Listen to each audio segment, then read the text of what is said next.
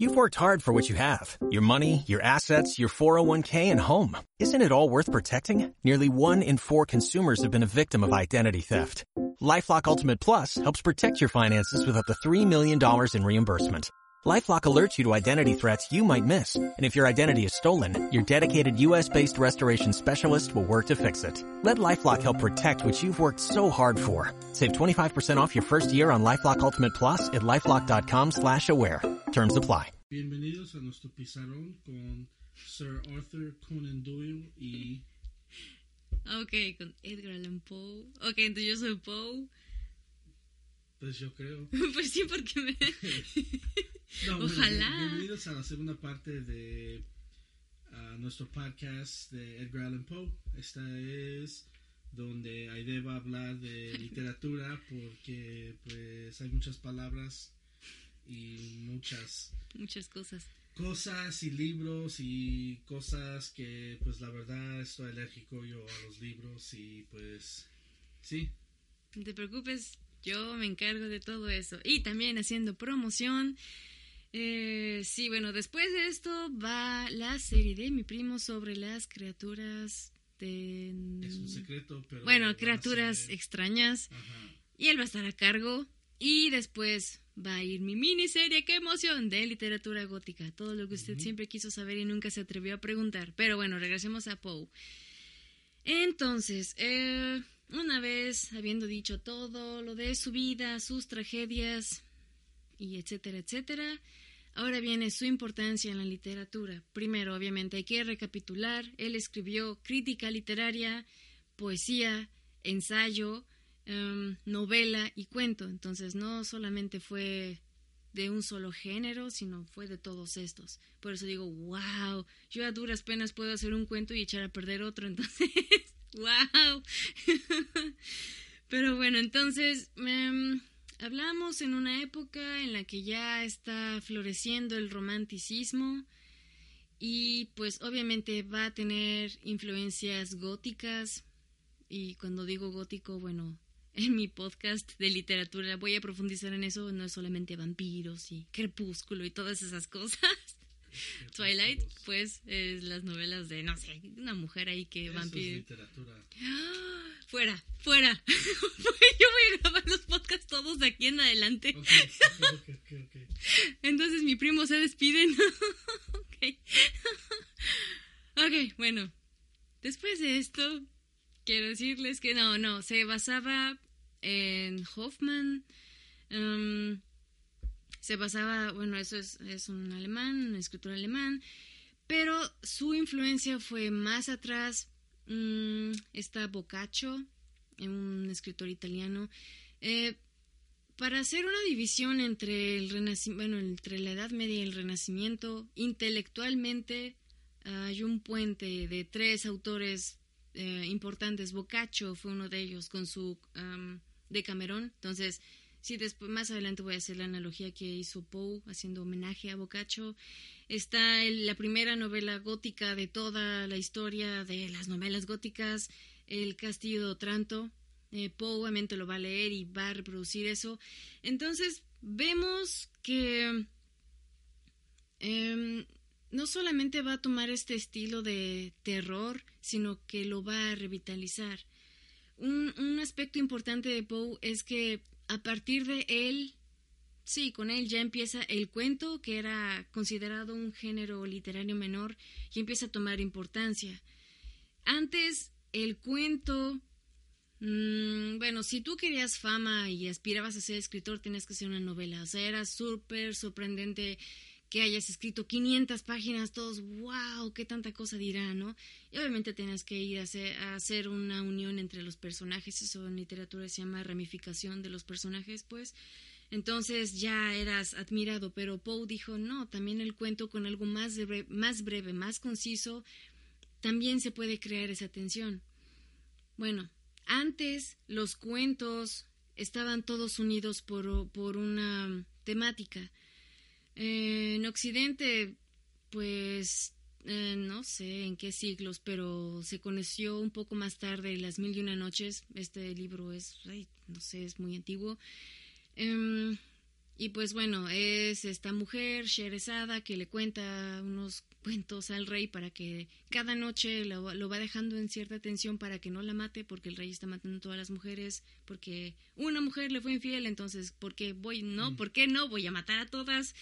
Entonces, sí, bueno, Sherezada lo mantuvo así durante mil y una noches platicándole, pero entonces vemos que los cuentos sí tienen una secuencia, casi siempre son de aventura, son muy divertidos, es una maravilla ese libro. Y no sé si haya serie, película, película o algo, sí estaría bien que lo hicieran, pero bueno. Me imagino que sí. No sé, de tantos cuentos, eh, no tengo idea, pero si no, te pueden leerlo. bueno, siguen una misma secuencia. Boccaccio va en su libro este de Camerón, pues básicamente la primera línea narrativa va a ser un grupo de acaudalados eh, italianos que quieren huir de la peste bubónica y se van a encerrar en un lugar idílico en el que van a poder hablar de muchas pues anécdotas, eh, fábulas, todo, pues obviamente para pasar todo el tiempo, porque no hay internet, no hay tus adoradas películas, entonces, mm. ¿cómo vamos a sobrevivir? Pues vamos a contar cuentos. Entonces, los cuentos se convirtieron solamente como en ese, ese deseo de querer vivir, querer inventar, querer narrar, para, pues sí, sobrevivir, para no morir en el aburrimiento. Después vamos a ver, por ejemplo, el Quijote, eh, Cervantes hizo algo realmente osado ah, escribiendo una novela dentro de la novela con cuentos y poemas, o sea, también es una, es una maravilla el Quijote, pero todos estos siguen una secuencia y Poe rompe con eso. Y a partir de, de que él empieza a sacar sus cuentos, bueno, en Francia se dice Honoré, bueno, en México le llamamos Honorato, Honorato de Balzac, va a empezar a sacar cuentos así igual cortos. Creo que incluso Charles Dickens ya estaba, sí, creo que sí, sí, sí, fue antes que Poe, entonces él ya estaba también sacando cuentos, pero Poe va a decir, ¿cómo puedo hacer que un cuento tenga la misma importancia que una novela?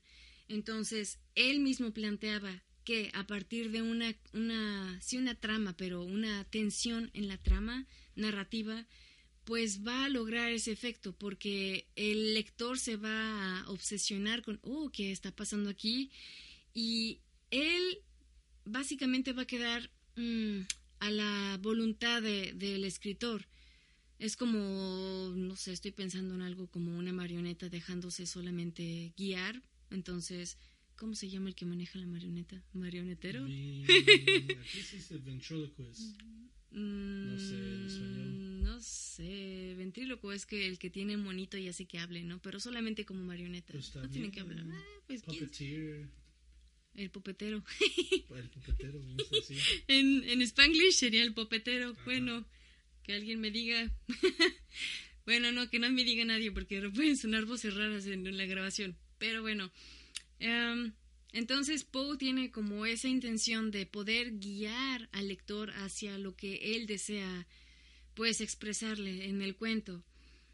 Entonces es a partir que va a tener em, va a tener más importancia porque aparte lo va a construir de una forma en la que no solamente sea una mera eh, descripción de, ay, pues es que estaba oscuro. No, es como que crea una atmósfera opresora, tipo el hundimiento, el hundimiento de la casa Usher, que era así como un pantano y todo estaba muy lúgubre y todo eso. Entonces empieza a crear un ambiente que pues no se había como tal creado antes, que va, en la misma descripción, va a generar esa, esa tensión que pues él era como si fuera una araña tendiendo la red y ahí va el lector y oh, qué maravilla. Bueno, es algo más o menos así.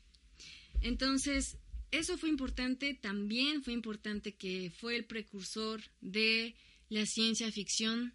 De ahí Julio Verne, que no lo he leído, sigo sin leerlo, pero de ahí va a tomar ideas. Es algo un poco muy Ah, ¿cómo se dice? Es muy básico tal vez lo que, no tan básico, pero más básico que Julio Verne, lo que hizo Poe, pero también es dentro de la literatura su importancia. Obviamente, como lo mencionaste antes, es el creador de la novela policíaca.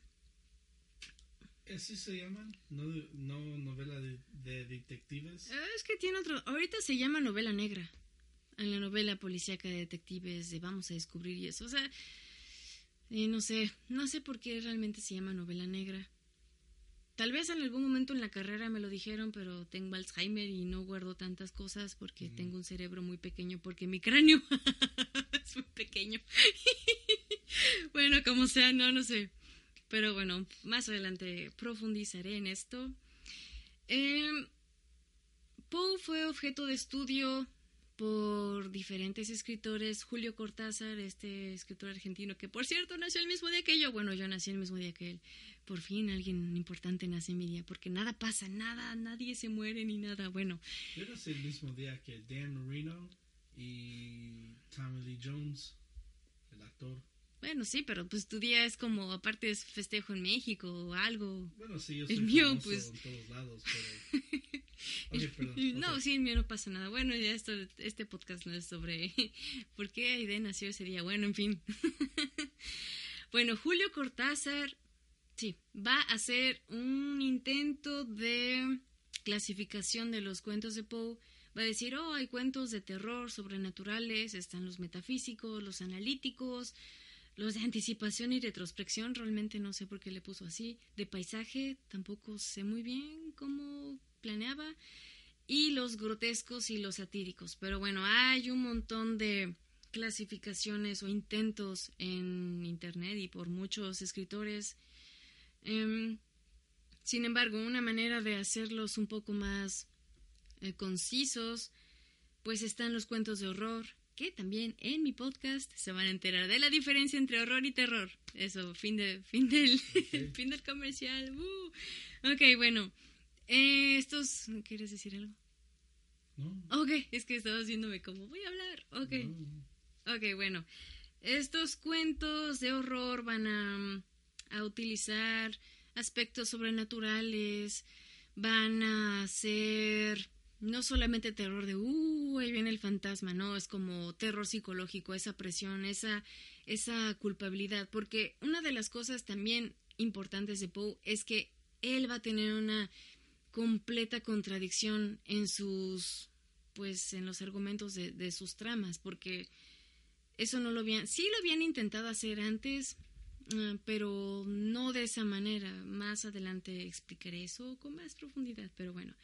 Están los cuentos de ciencia ficción, estilo El escarabajo de oro, donde mm, pues tienes que tener conocimientos, sí, lingüísticos, pero matemáticos y como algo estilo código da Vinci para que tú puedas entender dónde diablos está el tesoro que pues tenían que encontrar. Y pues bueno, él va a partir de...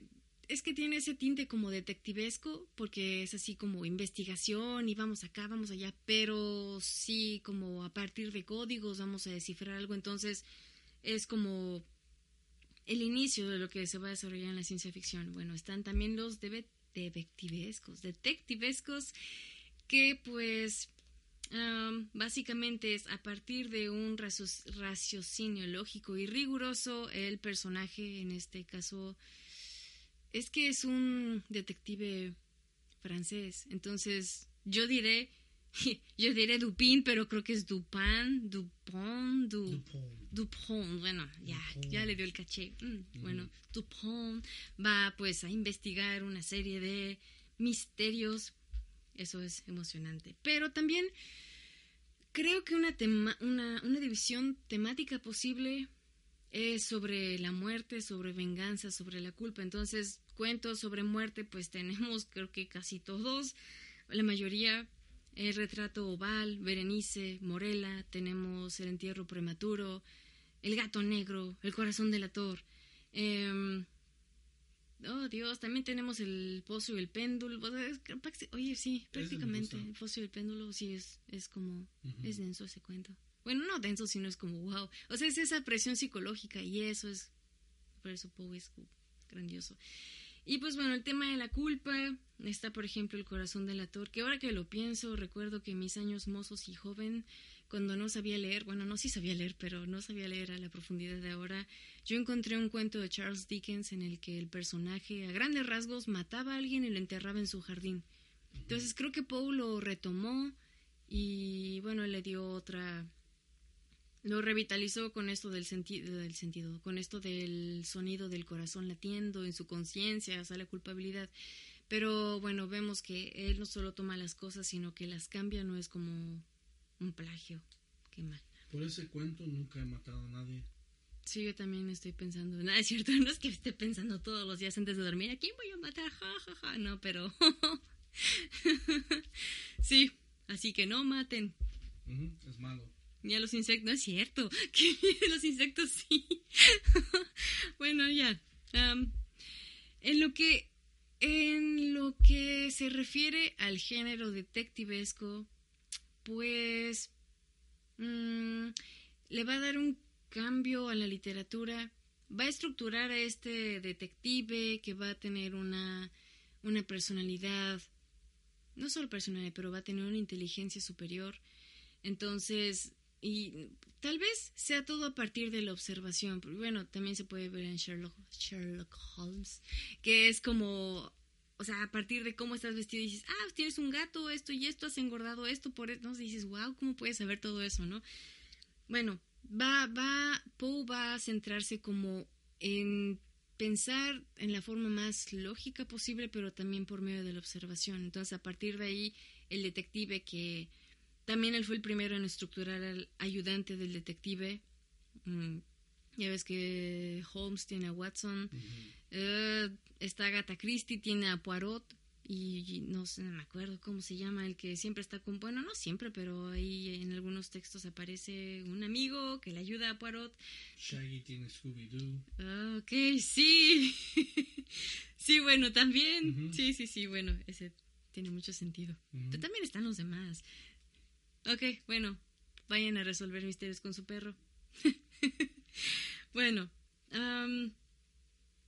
lo, lo importante de este género, este nuevo género literario, es que ya no van a ser como tal, o sea, no se va a centrar solamente en situaciones sobrenaturales, lo va a hacer un poco lejano, por ejemplo, el primer cuento, Los crímenes de la calle Morgue, pues se o sea, están en Francia, entonces el mismo hecho de alejarlo de una realidad, obviamente él estaba en, Estados Unidos, de alejarlo de una realidad em, directa, pues va a hacer como que se cree otro tipo de atmósfera.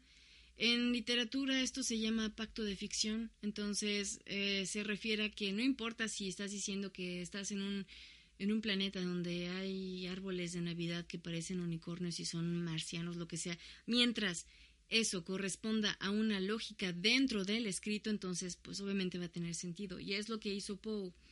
Eh, no solamente se dedicó a, a, describir cosas, sino, o sea, como crear una atmósfera, sino empezar como ese tipo de raciocinio, como que el detective se convertía en una máquina de resolver misterios y pues esto con el esto lo va a hacer omitiendo datos que en, literatura se llama se me olvidó el nombre en literatura pero es como falso ah sí em, ay por Dios que alguien me salve que alguien me salve. Ah ok intrigas de predestinación eso es así como empezar a dar pistas no sé si has leído un libro de este tipo detectivesco.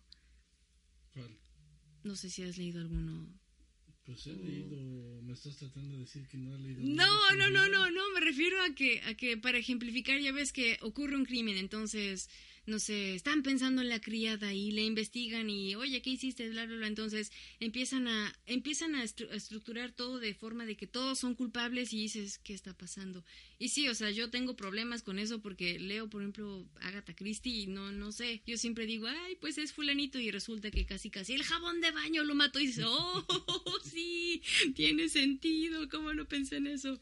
Bueno, que soy pésima para eso, pero el narrador eh, que es al mismo tiempo el ayudante del detective, entonces, en primera instancia, nos acerca a la situación, mm, estamos dentro del caso, podemos no solamente no podemos realmente ver lo que o no saber realmente todo todo todo lo que el detective lo, que el detective piensa pero podemos oh por Dios Siri ya se activó y es casi la una de la mañana qué miedo bueno ok bueno no podemos saber si todo todo eso pero podemos verlo desde una forma menos con raciocinio porque pues el que ayuda solamente puede estar como confundido, oye, ¿qué está pasando? Pero tienes esas dos visiones, em, la realidad y el detective intentando resolver algo. Tenemos eso por parte del narrador, que siempre va a ser igual en Sherlock Holmes. Watson siempre está como describiendo todo, o sea, todos le copiaron a Poe, bueno, se inspiraron en Poe, pero aparte a partir de esto vas a empezar a tener pistas falsas que van a confundir a todos para que al final digas, oh, sí es cierto, aquí lo tenía siempre. Entonces, Poe va a empezar a jugar con esto.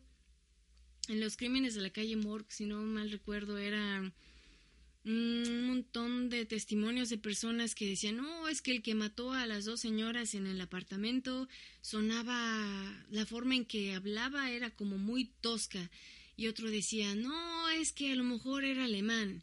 Y eh, entrevistaban a alguien que hablaba, no, no, no, es que yo no entiendo nada, ninguna palabra de, de lo que dijo, era más suave. Entonces empiezan a hacer un, análisis de la voz y esa es la clave particular para saber qué cosa mató a las señoras. Les voy a arruinar todo, fue un gorila enorme y las mató a todas de una manera muy monstruosa.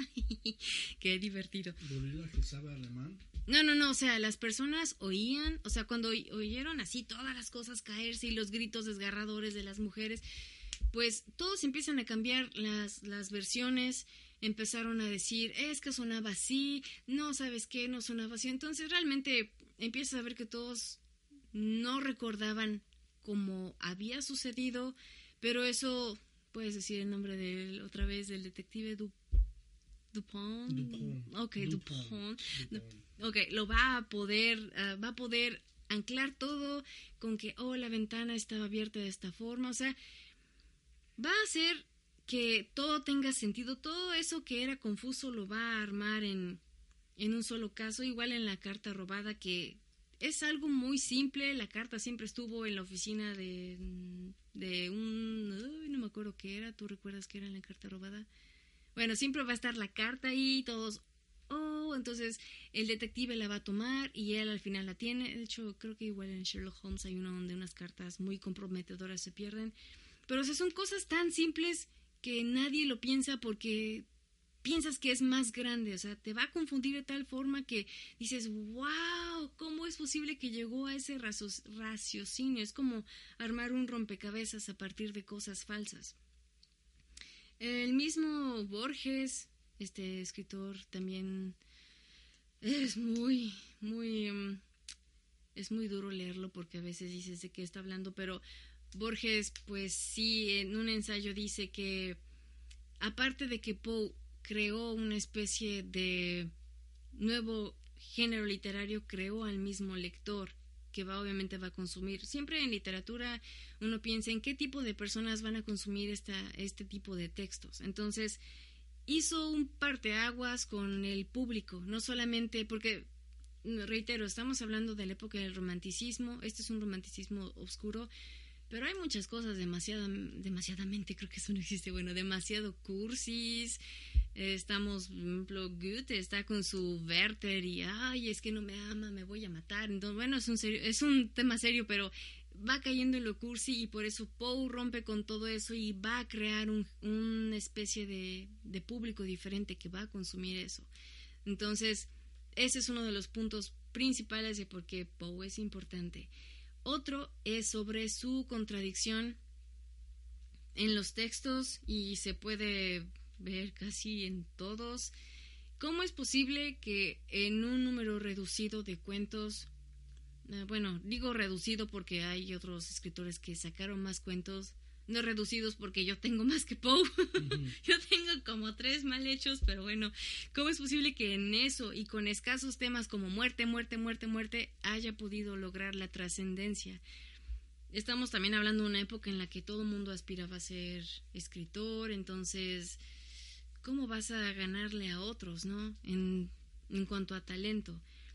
Entonces, una de las primeras hipótesis para poder responder eso es, oh, es que Poe no, o sea, mezclaba constantemente esa contradicción. Estoy pensando en un ejemplo muy tonto, tipo, no era blanco ni era negro, sino era gris, o sea, se mantenía como en ese, no se iba a los extremos, pero se mantenía como en ese punto medio, como de matices para crear eh, sus obras. Él mismo en un en un um, ensayo llamado La filosofía de la composición, que es básicamente un texto para analizar a su poema El cuervo, pues él dice que va a que la belleza siempre es un tema importante en el arte, ya ves que siempre es buscamos lo más bello, lo sublime y eso es lo que tenemos que reproducir en el arte. Pero al mismo tiempo, ay, perdón, él pensaba que no, no tanto que es la belleza, pero pensaba que la melancolía, la tristeza y todo lo trágico tenía cierta belleza. Sí, también porque todo lo negativo no puede ser bello. Entonces, a partir de eso, empieza a, armar esta idea como eh, ¿qué es más qué es más bello que que la muerte, que la tristeza, que la melancolía? Entonces él mismo se responde, oh, eso más bello es la muerte de una mujer bella. O sea, entonces, a partir de eso, no sé, tiene sentido y no tiene sentido al mismo tiempo, pero a partir de eso él empieza a, pues, escribir básicamente el cuervo. Se, se trata de eso. Entonces, llegamos a un punto en el que la belleza es la, o sea, el significado de belleza es la misma ausencia de la belleza, porque es la muerte de la belleza. Y lo vemos, por ejemplo, en el retrato, retrato oval o, ovalado, donde este pintor pues está obsesionado con poder mm, sobresalir, entonces está obviamente retratando a su esposa, pero es tanta su hambre de poder lograr algo grande que se chupa el alma de la esposa, por así decirlo, y lo, y lo mete en un, bueno, no lo mete, pero pinta su esencia de una manera tan perfecta que la mata. Entonces, eh, siempre es así como amor es igual a muerte porque es bello. Entonces, no sé, la muerte para él era bella, está bien.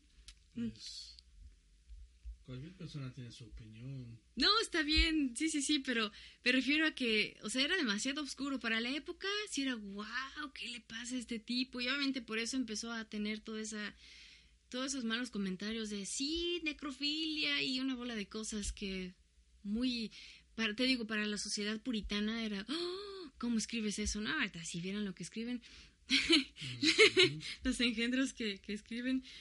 Pero sí, entonces, el caso del cuervo, pues encontramos primero un, en una noche oscura a un ave de mala agüero, agüero, agüero es mala suerte, aparte también es negra, entonces entra a una habitación y donde está el desconsolado narrador eh, llorando por la muerte de su amada.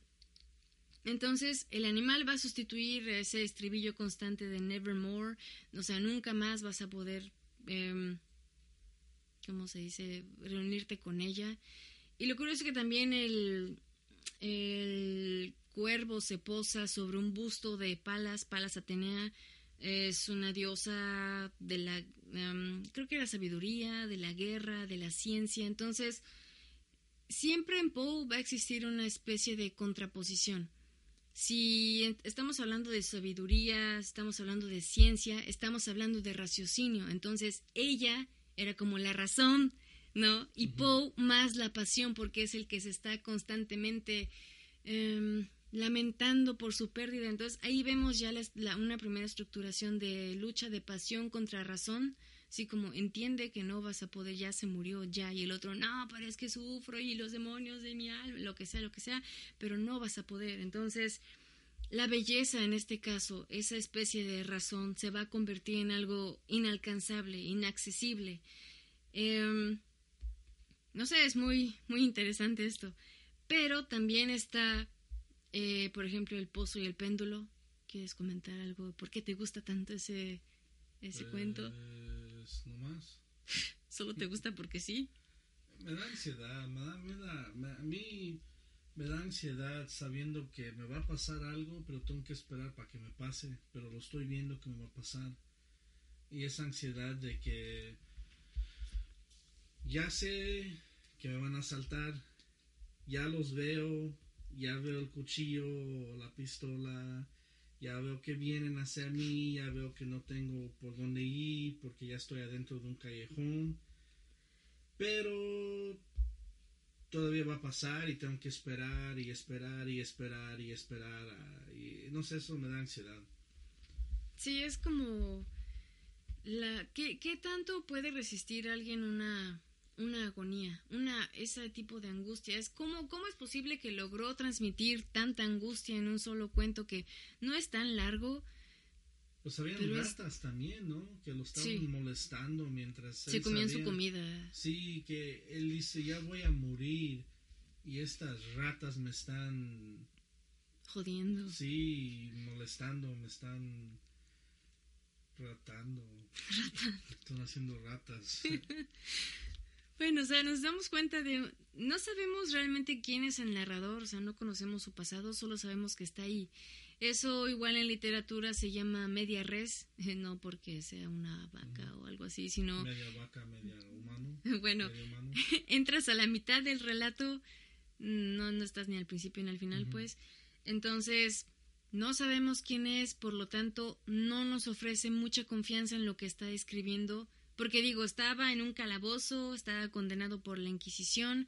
Dices, "Mm, ¿qué tipo de personas iban ahí? Obviamente pensamos en que la Inquisición fue, fue una manera magnífica de matar y matar personas, incluso sin ser, sin, sin solamente pasando por ahí, bruja, oreje, Ujú. lo que sea, que también es un, es un término muy, muy distorsionado, pero bueno, entonces él está ahí solamente relatando qué es lo que ve.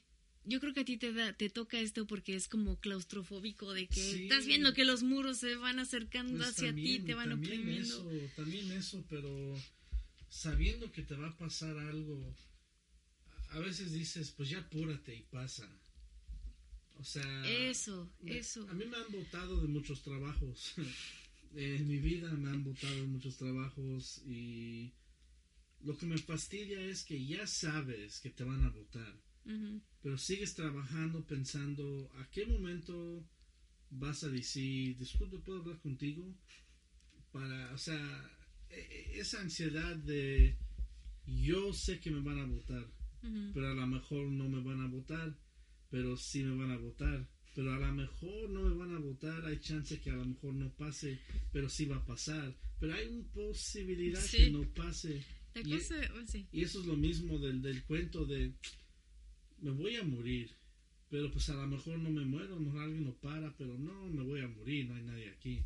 Pero hay posibilidad que no, que no alcance, pero no, sí voy a morir, o sea, Pues él tenía la opción de aventarse al pozo, pero ¿quién se quiere aventar un pozo? Está el payaso eso ahí, ¿no? sí, no, Está Pennywise, ahí. no. uh.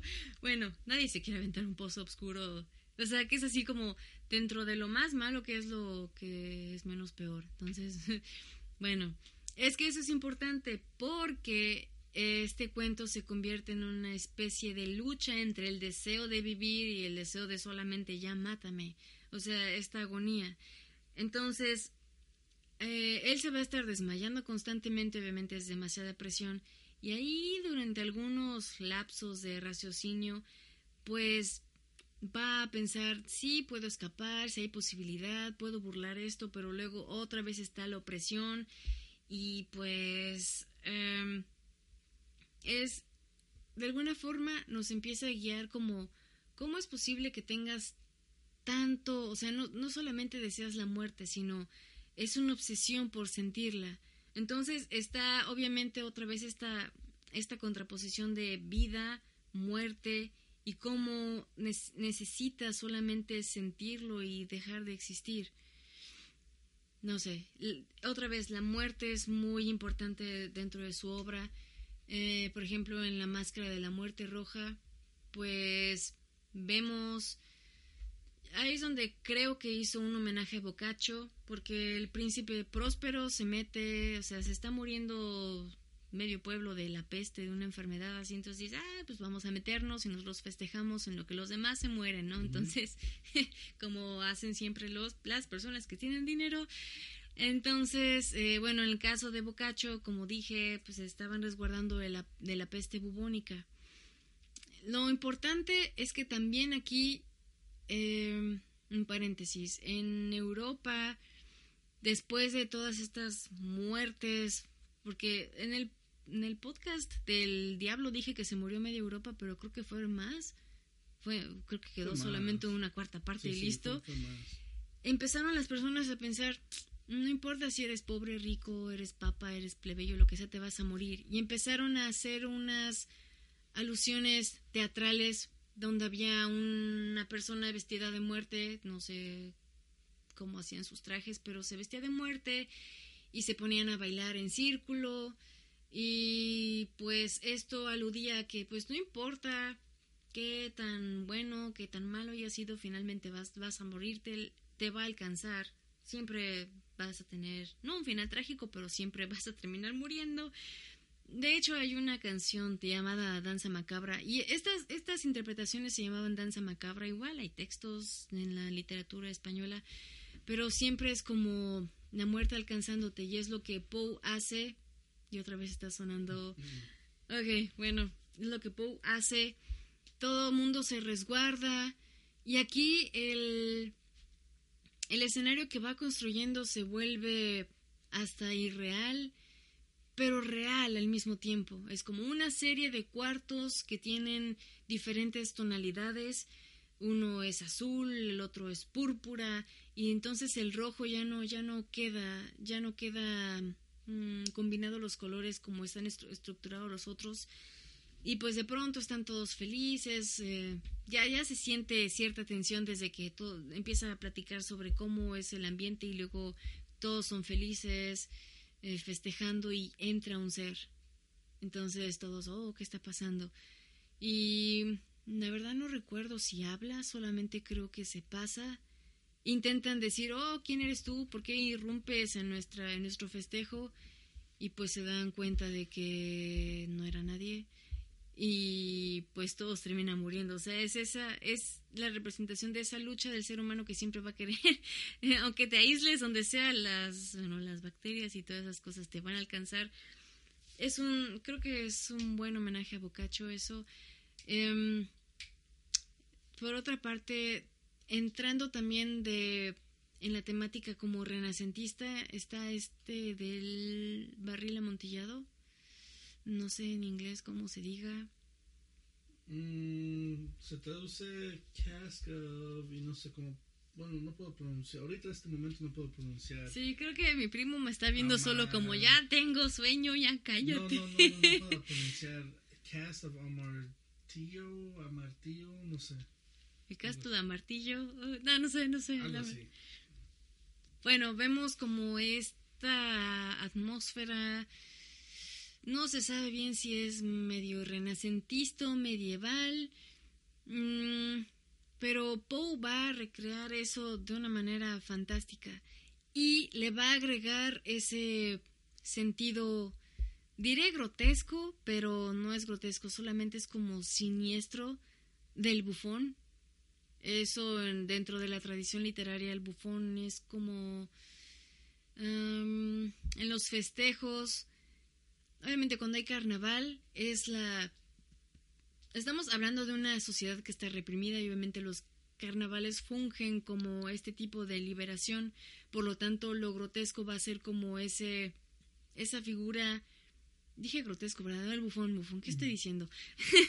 ok, bueno, el bufón va a fungir como esta figura de de algo repugnante, algo sí carnavalesco, por lo tanto algo que que sea una burla. No solamente una burla hacia las personas, sino una burla a Dios y todo ese tipo de cosas. Pero poner a un ser, creo que era Fortunato, bueno, sí, Fortunato, vestido de bufón, disfrutando y que luego lo deja muerto en unas, creo que era como una especie de bodega.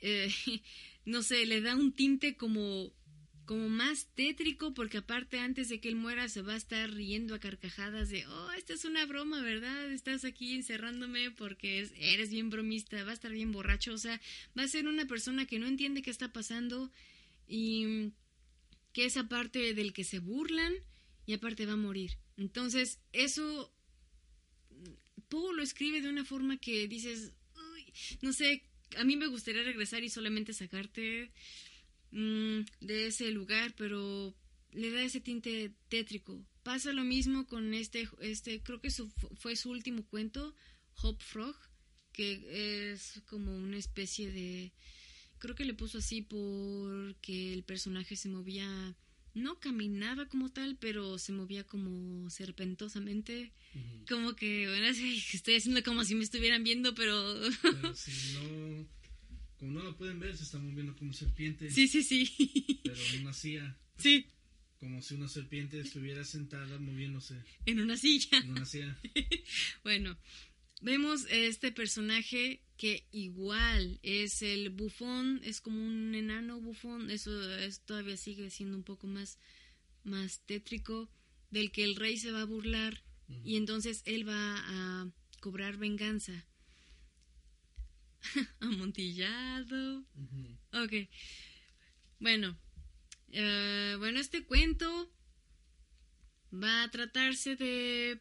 Creo que es una, sí es una alusión directamente. No quiero meterme en un análisis acá psicológico, pero sí, este personaje, este, no sé, este enanito que divierte al rey, eh, pues es, es relativamente feliz en la corte hasta que el rey le dice, está aburrido el rey, entonces le dice vas a tomar vino y el otro, no, no, no, yo, tú sabes que yo no puedo tomar esto porque me cambia, no, no, no lo vas a tomar. Entonces él tenía una amiguita que creo que también, o sea, los raptaron a los dos de como el mismo lugar. Y ella dijo, no, no, no, rey, no hagas eso y él, ah, tú no me vas a decir qué hacer y le tira vino en la cara, entonces fue una humillación, el duendecito este toma, toma el vino se empieza a volver un poco loco. Bueno, no loco, pero empieza a cambiar. Entonces, no sé, creo que hace alusión directamente con Poe tomando como el demonio, bueno, demonio, pero ahorita lo explicaré, bueno, posteriormente sobre el demonio de la perversidad. El, bueno, este Hop Frog lo posee, entonces planea su venganza. Es un cuento un poco intenso porque también el rey le dice, oye, necesitamos planear algo para... porque estamos aburridos y el otro, oh, mira, pues vamos a... ¿Qué te parece si en un baile hay muchas personas, siete personas más o menos, que se disfracen de gorilas y de pronto espanten a todos y el rey, oh, qué buena broma, qué... Sí, sí, queremos hacer eso. Están planeando cómo... cómo armar todo su disfraz y el Hop Frog le dice, no, pues ponte lino y luego pon este para que porque se asemeja mucho al vello del gorila. Estamos hablando de una época en la que, pues, esos animales eran, uh, qué exótico, ¿no? ¿Qué es eso? Entonces, que entre una bola de tipos así, qué diversión iba a ser. Bueno, a mí me daría risa. bueno, la cosa es que el rey sale así, mm, vestido de gorila, y entonces Hop Frog pues dice, sí, miren, vamos a capturarlos. Entonces, para no hacer la historia larga, los termina quemándolos a todos. Y es así como, como el vino, ese demonio que se le metió a ese enanito, lo cambió tanto que cobró una venganza tan fuerte. O sea, matar a un rey es algo, pues no es algo em, en ninguna época como fácil, no es algo, eso está súper mal visto. Entonces, creo que fue una forma un poco trágica de despedirse de Poe porque, repito, fue su último, su último cuento. Yo lo pondría dentro de los cuentos de lo grotesco y lo arabesco. Y también ese título me llamó mucho la atención porque es, es que qué grandioso es este, era este hombre porque, primero, grotesco. No, no sé, ¿qué piensas al oír grotesco? ¿Qué pienso? Mm. Pues cuando este sábado que fui a cortarme el pelo, mi amigo me ve y me dice, wow, te ves como que acabas de como que acabas de levantarte de, después de beber como por 24 horas. Me imagino que eso fue grotesco. Y dije, pues yo no sé por qué me dices eso, pero... Sí. Ok. Bueno. O Ajá. grotesco. ¿Has dejado pan en la mesa Otra vez por, pan. por mucho tiempo y se hace bien duro y dices, yo sé que adentro este pan todavía tiene un poco de vida, pero sale que no. Eso Pues también. le pueden salir patas, ¿sabes? Hay Sí. panes muy espeluznantes con hongos y dices, ¿qué es eso? Eso es grotesco para mí. Ok, bueno. Grotesco. Viene directamente del italiano grotesco, solo que escribe con do- doppia, perdón, con dobla, ah, doble T, perdón. Y esto significa gruta o caverna. El origen de esta palabra es bien, bien simpático porque em, en la época del Renacimiento, pues obviamente los, los, digo hombres, pero bueno, seguramente también había mujeres que querían pintar, pero los seres humanos querían producir arte y a veces sentían que se les estaba agotando las ideas. No sabían que Nerón había construido un palacio cerca del Coliseo romano. Después fue descubierto, pero solamente se encontraba como en ruinas. Entonces, pues en esa época del Renacimiento, los niños, bueno, en esa época, bueno, en todo lo- ahorita no creo que a los niños les guste jugar por ahí, por allá, solo están con sus celulares y todo ese tipo de cosas, pero en esa época donde sí estaban un poco más sanos y menos, em, menos mensos, pues se iban por allá a jugar, se metían por donde fuera, entonces de pura casualidad encontraron ahí un escondrijo que daba hacia el palacio de Nerón. Y no sé, habrá habrá mm, algún niño que se haya llevado algún pedazo de pintura no pintura de, de- de- así que de, de un muro sino de una obra. Y esto surgió el rumor de que había obras em, escondidas. Entonces muchos pintores a partir de eso dijeron, oh, vamos a pagarle a los niños para que se metan y nos traigan un pedazo de, de, de lo que se encuentren.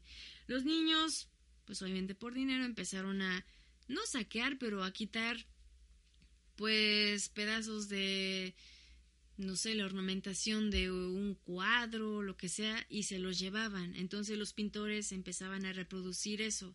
De esa forma surgió el sentido, o sea, este sentido artístico de decorar con hojitas, con bichejos raros, con, no sé, o sea, todo eso empezaron a, reproducirlo en el arte, pero, o sea, tiene nombre de grotesco porque fue, fueron pinturas encontradas dentro de una gruta, una caverna, pero después eso evolucionó a mm, plasmar cosas así como, bueno, pensemos en que los romanos les gustaba mucho retratar, pues, así a los dioses, a los humanos haciendo orgías, todo ese tipo de cosas, a los sátiros violando, ese tipo de cosas, o sea, no, no tenían ningún decoro y, ni en la literatura, entonces ellos habrán visto ese tipo de criaturas y las reprodujeron y las mezclaron junto con, con los humanos, creando cosas monstruosas para, esa, para ese tiempo, porque obviamente ya estar pintando cosas bellas, estar pin- pintando todo hermoso, obviamente yo creo que les cansó. Entonces, lo importante de aquí es cómo un estilo meramente de pintura fue pasando a algo meramente ya literario. Bueno, eh, gracias a estos hallazgos, eh, los pintores como Peter Bruegel empezaron a hacer paisajes un poco más cotidianos, pero con un sentido grotesco, o sea, ya sea desfigurado o ya sea dentro de una caricatura. Recordemos que eso es como una reproducción de la realidad, pero deforme, no es nada bonita. Entonces ya empieza en ese sentido a cambiar eh, el objetivo del arte, que no solamente es mímesis, o sea, la imitación de la naturaleza, lo bello, lo real, sino ya empieza a tener el arte ese, ese objetivo de la imaginación, produciendo de esta forma cosas ah, absurdas, de mal gusto, repugnantes. Obviamente, pues a las personas quizá no les importaba, pero a la iglesia reproducir eso y que no hayan pintado santos y eso ha de haber sido algo de muy mal gusto. Pero bueno, es, lo importante es recordar que lo cotidiano se va a empezar a convertir en algo em, desarticulado de la realidad. Y esto Poe lo toma para crear uno de, bueno, yo creo que más escritos, pero uno de mis favoritos, que es El gato negro. De hecho, en este libro que publicó de lo grotesco y lo arabesco, que bueno, arabesco también es como un estilo de ornamentación que se desarrolló junto con el grotesco, pero cómo lo toma desde un sentido visual a algo literario. Entonces, es a partir de que lo conocido, lo cotidiano, lo video hogareño en este sentido del gato negro se va convirtiendo en un proceso de desfamiliarización en el que queda completamente como al otro extremo.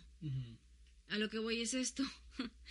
el gato negro, si recuerdan, el narrador empieza a decir que él era feliz, su infancia, en su infancia fue bueno, y eso, pero creció y se le metió el demonio de la perversidad, pobrecitos demonios. Poe hace igual un escrito sobre esto, si no me recuerdo, creo que es que se parece como un ensayo, pero al mismo tiempo es como un cuento. Este está como en esas, en esos dos, en estas dos líneas narrativas. Pero bueno, él dice que la perversidad es algo que no se debe hacer, que no se quiere, no, que no se quiere hacer y que no se debe hacer, pero se hace. Y que tarde o temprano todos los humanos son corrompidos, todos somos perversos por naturaleza porque queremos hacer el mal por el mal mismo, algo que los animales no tienen. Entonces, bueno, el narrador desde ahí ya empieza a decir que mm, nos adelanta que algo malo va a pasar. Entonces, pues empieza la estructuración de él con ataques de ira, él em, como menos afectuoso y del otro lado tenemos a su esposa que pues es más cariñosa, es más atenta y le van a, obviamente van a, les va a gustar los animalitos, van a tener ahí monos, pájaros, lo que sea, lo que sea, hasta que llega un gato. Es muy chistoso porque, bueno, el, narrador al final va a decirle a los al, a los policías algo como, sí, es que a partir de que llegó el gato mi vida empeoró y todo eso, entonces se van a quedar, ¿qué? O sea, algo que es muy normal, como tener una mascota, ¿cómo es posible, no? Bueno, este gato, em, pues es, obviamente, si estamos leyendo Gato Negro, pues hay una alusión a, pensemos en la Edad Media, que, que pensaban a su vez que los gatos negros eran demonios o que eran brujas, entonces podemos ahí, eh, a partir de ahí, saber que no es algo bueno. Aparte, el gato se llama Plutón, entonces dentro de la mitología romana, Plutón era el dios que estaba en el Hades, o sea, como una especie de infierno, y ahorita son algo raro y no sé si fuiste tú. Ok, bueno, estaba en una especie de infierno y era un, un dios ciego. Esto es importante porque su padre lo dejó ciego para que porque su padre tenía riquezas y no, no, quería, no quería que su hijo supiera dónde estaban. Entonces eh, Plutón es el señor de los muertos y de las riquezas del subsuelo. El gato, Plutón, después, bueno, no estaba ciego, pero el narrador le quitó un ojo. El ojo también es un... Un símbolo bien... Bien importante en Poe. el, porque el ojo va a ser como esa especie de motor de de ira, de repugnancia, de odio. Entonces, pues el narrador, poseído por el demonio de la perversidad, en uno de esos ataques, de una borrachera de esas que tenía, le va a quitar el ojo al gato y pues el pobrecito, pobrecito gato, está bien, a mí no me caen bien los gatos, no me gustan, pero tampoco iría a quitarle un ojo al gato. Mm. no, no, o sea, no, no, no hay que se queden, a mí no me, bueno, si es una bruja a lo mejor sí, pero bueno, no quiero hablar de eso. bueno, el gato pues lo quería, estaba cerca de él, obviamente como una mascota bonita, una mascota fiel, y él cada vez sentía más asco hacia el gato, es como entre más amor me das, más repulsión me vas a provocar. Y era tanto, tanto, tanto que fue cuando, o sea, le fue provocando tanto odio. A ella vemos que una realidad se está distorsionando. A ella vemos un alejamiento y eso es algo característico de lo grotesco.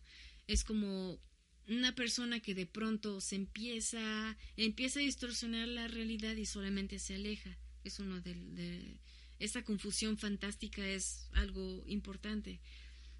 Entonces, eh, una vez que, si no mal recuerdo, creo que, ¿qué le pasó al gato? ¿Lo mató? Creo que sí, lo mató, ¿no? Sí, sí, sí, lo mató. Ah, sí, sí, ya me acordé. Lo, eh, lo colgó de una cuerda y pues ahí lo dejó, lo que sea. Acto seguido se quema su casa, eh, pierde todo, menos un muro que pues tiene una forma de gato en, no me acuerdo, creo que en la parte de abajo, y pues va a decir, oh, ¿qué está pasando? Entonces, tal vez no tenía como tal la forma de gato, pero él vio la forma de gato, entonces ya empezamos a ver que empieza a enloquecer un poco el personaje, sí, sí, sí, siento culpabilidad, me está siguiendo el espíritu, bueno, Ah, pasa el tiempo y una de esas veces en la que está muy cachetonamente, me encanta decir eso, bebiendo y todo eso, veo otro gato porque querían sustituirlo, la, la mujer lo amaba bastante. Entonces ve un gato parecido y dice, mm, me voy a llevar a este. Le dice al tabernero, oye, ¿cuánto, me, cuánto necesitas por este gato? Ah, no me importa, estaba por ahí. Ah, bien, pues me lo llevo. Entonces el gato va a tener esta misma característica, así exactamente donde el, al otro fue colgado, o sea, va a tener como una especie de mancha blanca como si fuera una cuerda y también no va a tener un ojo, va a decir, oh, qué curioso, yo le saqué el ojo al otro gato y este tampoco tiene, o sea, desde ahí dices, no es normal, pero él, ¿por qué no? Solo se lo lleva, me encanta el gato tuerto y ya. Este gato también lo va a amar bastante y él lo va a empezar a odiar y es como, oh, ¿por qué estás aquí cerca?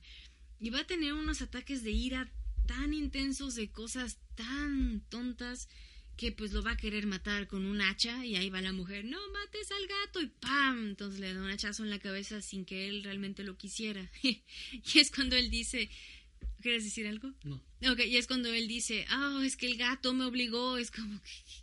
Bueno, entonces... Sí. Sí, quieres decir algo. En el 86 o 7, en Nueva York estaba un asesino que... Eh, Son of Sam, ¿verdad? Y ese asesino decía que un perro le dijo que haga... que mate.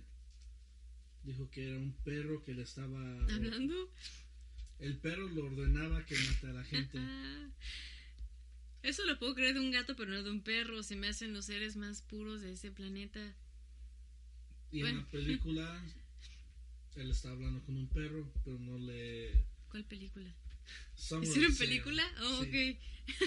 Se llama Summer of Sam. Esa película se trata del. Creo que era el 80. o 60, no, 80 y 86. No sé, algo así. Ok. Bueno. Después esto de, ah, bueno, al rato vamos a saber de un pez que estaba diciéndole a todos, mata a tu familia. bueno, no sé cómo habla un pez, pero... bueno, entonces, ah, pues él, uy, se dice, bueno, metió en la pared a la esposa, la cubrió, el gato quién sabe dónde se fue. Y van a buscar a la esposa y él bien menso dice, o sea, checan todo, él se comportó normal. Entonces ahí estamos ya entrando en la, en la mente del, del narrador y él dice, sí, sí, sí, nadie va a saber lo que está pasando, pero bien listo dice, oh, miren, miren estos muros, están bien, bien macizos, ¿no? Nosotros, no, sí, qué buenos muros, bueno, tampoco es como una... Mira el techo, oh, qué bonito techo, o sea... Entonces él empieza a escuchar cosas. Entonces vemos, vemos que la culpa en Poe siempre va a ser como ese sonido que los personajes no van a poder soportar. Hasta que oye así el gato y unos gritos y entonces ya empieza a ponerse a alterarse y decir, sí, sí, sí, la mujer está ahí adentro, sáquenla, o sí, yo la maté, lo que sea. Entonces, analizándolo solamente en una línea em, narrativa, pues dices, pues es un tipo que se volvió loco y mató al gato y ya, pero este cuento es más, o sea, es más oscuro porque el personaje ya recorrió todo ese sentido de lo que él era ya no lo es. Ese, ese camino siniestro en el que ya no se reconoce él mismo. Y cuando se reconoce y cuando entiende la, la gravedad de lo que hizo, o sea, matar a su esposa, entonces, obviamente lo grotesco ya ahí como, pues ahí te ves, ¿no? Esta es tu realidad. No le va a gustar para nada, entonces va a querer volver a lo que él estaba, a volver a ese demonio de la perversidad. Entonces, vemos esa contradicción de que mataste a alguien, pero te sientes culpable, pero recuerdas que hiciste lo, lo malo que hiciste y quieres regresar a, a, no sentir culpa.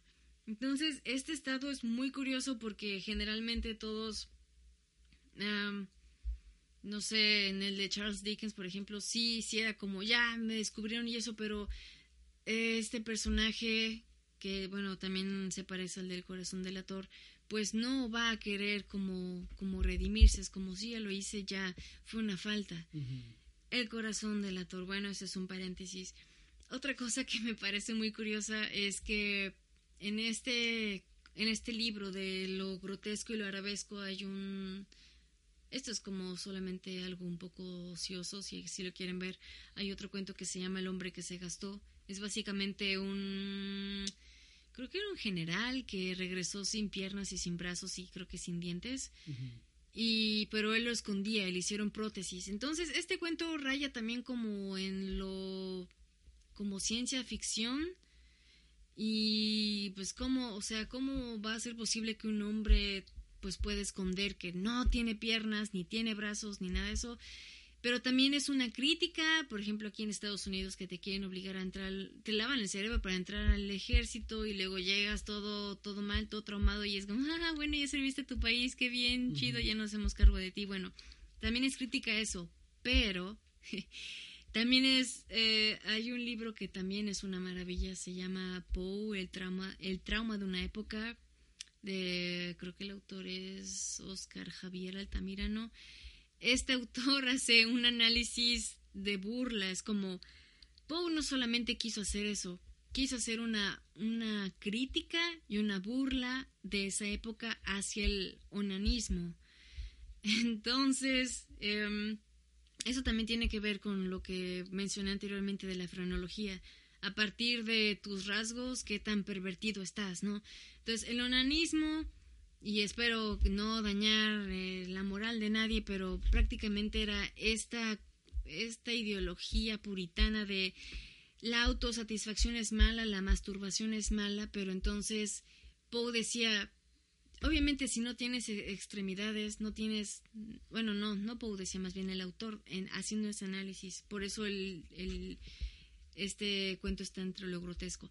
Eh, si no tienes extremidades, no te puedes, pues, dar placer. Entonces, Poe se estaba burlando y realmente había, había unas, unas creencias de si te, si, si te tocas a ti mismo, te vas a quedar calvo, eh, vas a ser pálido, tu, tu cara se va a empezar a deformar. Entonces, una vez más vemos cómo la frenología y, pues esa castidad van a estar moldeando a la sociedad. Entonces es, es muy chistoso porque pues Poe solamente se burla de todos esos. Igual yo creo que se burlaba de la frenología. Sí. Y, sí, simplemente con eh, leyendo La caída de la casa Usher, Roderick Usher empieza a describirlo como una nariz fina, pero las ventanas nasales mm, con una anchura descomunal, un mentón bellamente moldeado y que por su, eh, su poca prominencia denotaba una falta de energía moral. ¿Cómo vas a saber eso? Pero bueno, entonces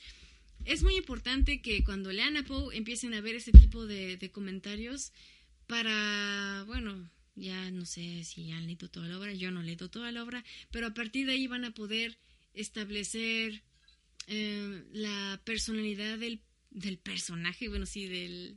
Sí, bueno, sí, no, no tengo otro sinónimo en español, para después poder entender el sentido de, de la obra. No sé si decir por último, yo puedo hablar de Bow toda la noche, pero está también, bueno, otra vez lo del ojo en el corazón del ator, igual este ojo de buitre que causaba repugnancia y está muy chistoso porque no me gusta tu ojo, te voy a matar. Entonces, sí, Los uno ojos- del, absurdo, los del absurdo. Tienen significado.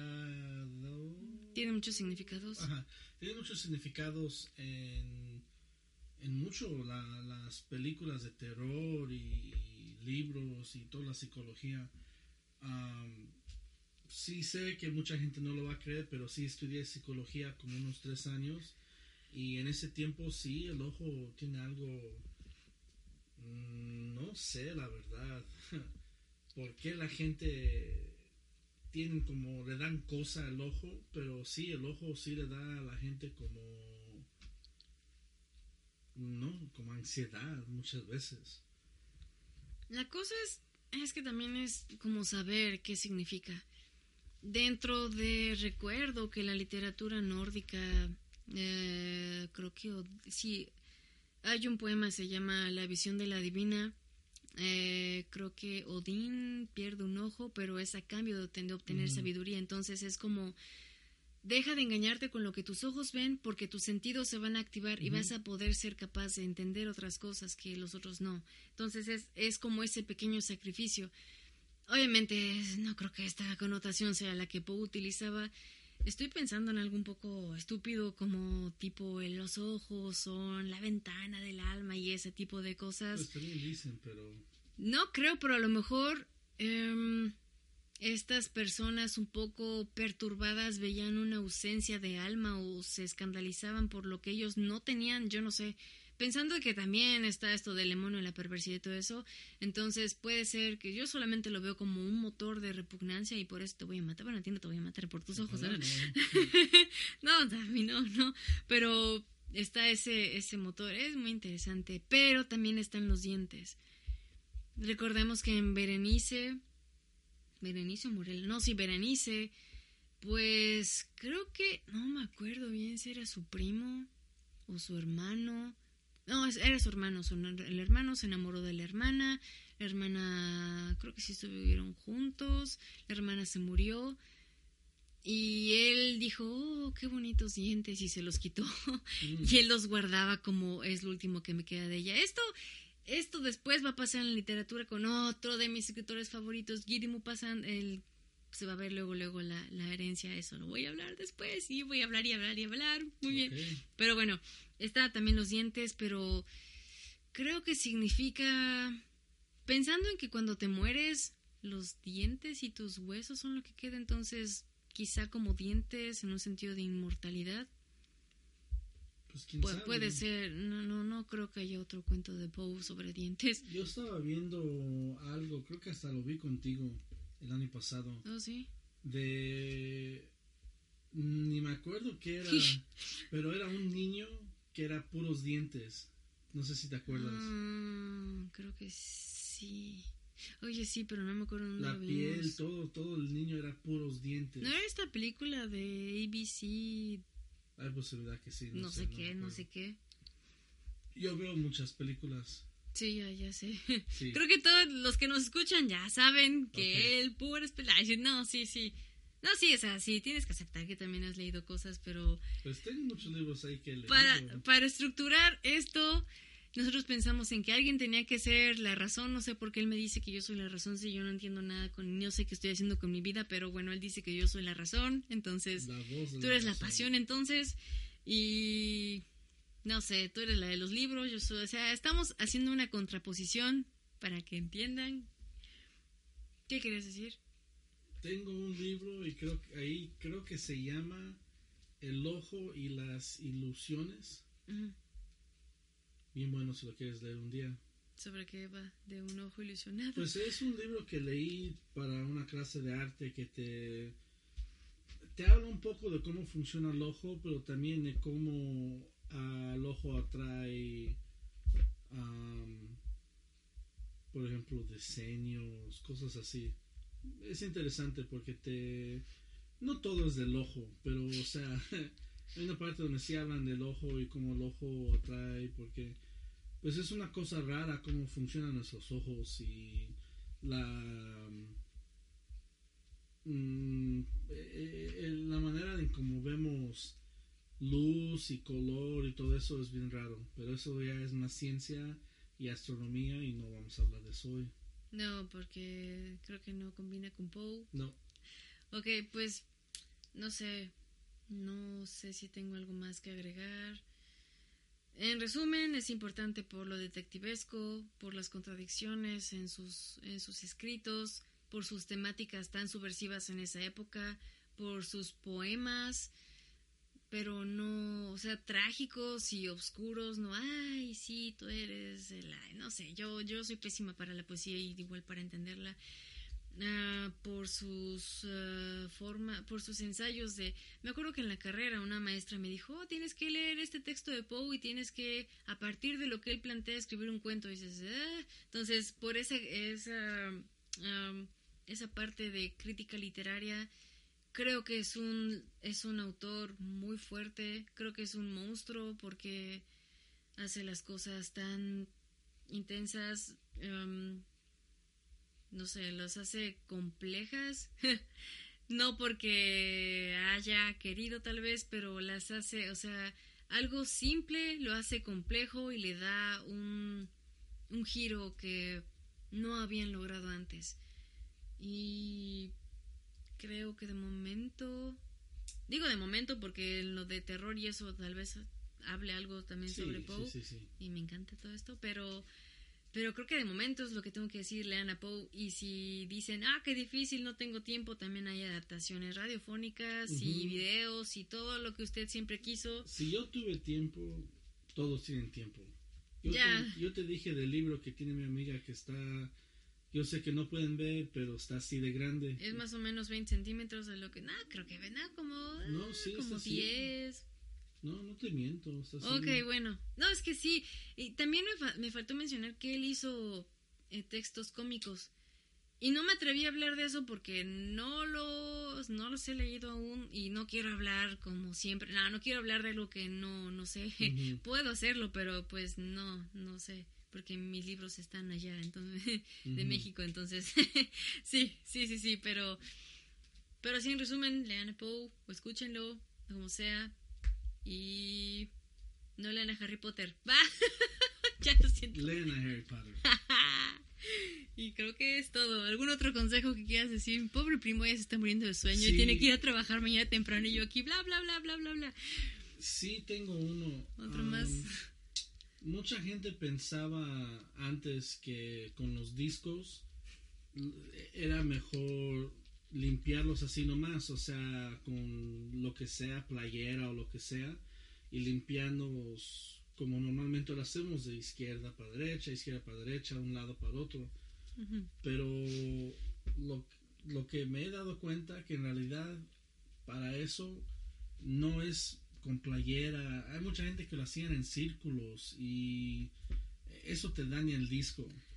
Cuando, cuando tengas un... Hay, hay unos como trapos, no sé cómo se dice en español, no tengo la gana ni buscarlo, pero Trapos. hay unos trapos chicos que usan paños, que usan para los lentes, para Ah, sí, cosas sí. así. Para un disco normalmente es mejor lavarlo con eso, sin agua, sin agua, sin alcohol. La gente decía, no, pues le pones alcohol, eso te daña el disco un tiempo. So, si todavía usan discos Sí, sí, todavía usan discos. y si todavía usan discos, como que no usen nada más que los trapos esos chicos para lentes porque no rasguña y esos trapos lo que hacen es no sé cómo la fibra de los trapos o lo que tengan le quita todo el polvo del disco de, la, de los rayos que están dentro del disco Ok. Pues gracias por tus consejos. Y creo que es todo. El siguiente es sobre, bueno, mi primo se va a hacer bolas con sus crea, con sus criaturas. No sé dónde es una sorpresa. Sí, son amigos de del diablo de Nueva Jersey, brujas, Ah, No que iba a ser sorpresa. Oh, sí, sorpresa, perdón. Ay, sí, ya ok. tienes sueño. Bueno, ser una sorpresa. y a mí me va a dar tiempo de descansar. Qué bien, por fin voy a descansar. y creo que es todo. Sí. Y muchas gracias por escucharnos. Manifiéstense, algo, lo que sea. Y esto. ¿O o, bueno, solo escúchenos. Está bien, con que nos escuchen, ya estuvo. Pues muchas gracias y hasta luego. You've worked hard for what you have your money, your assets, your 401k, and home. Isn't it all worth protecting? Nearly one in four consumers have been a victim of identity theft. Lifelock Ultimate Plus helps protect your finances with up to $3 million in reimbursement.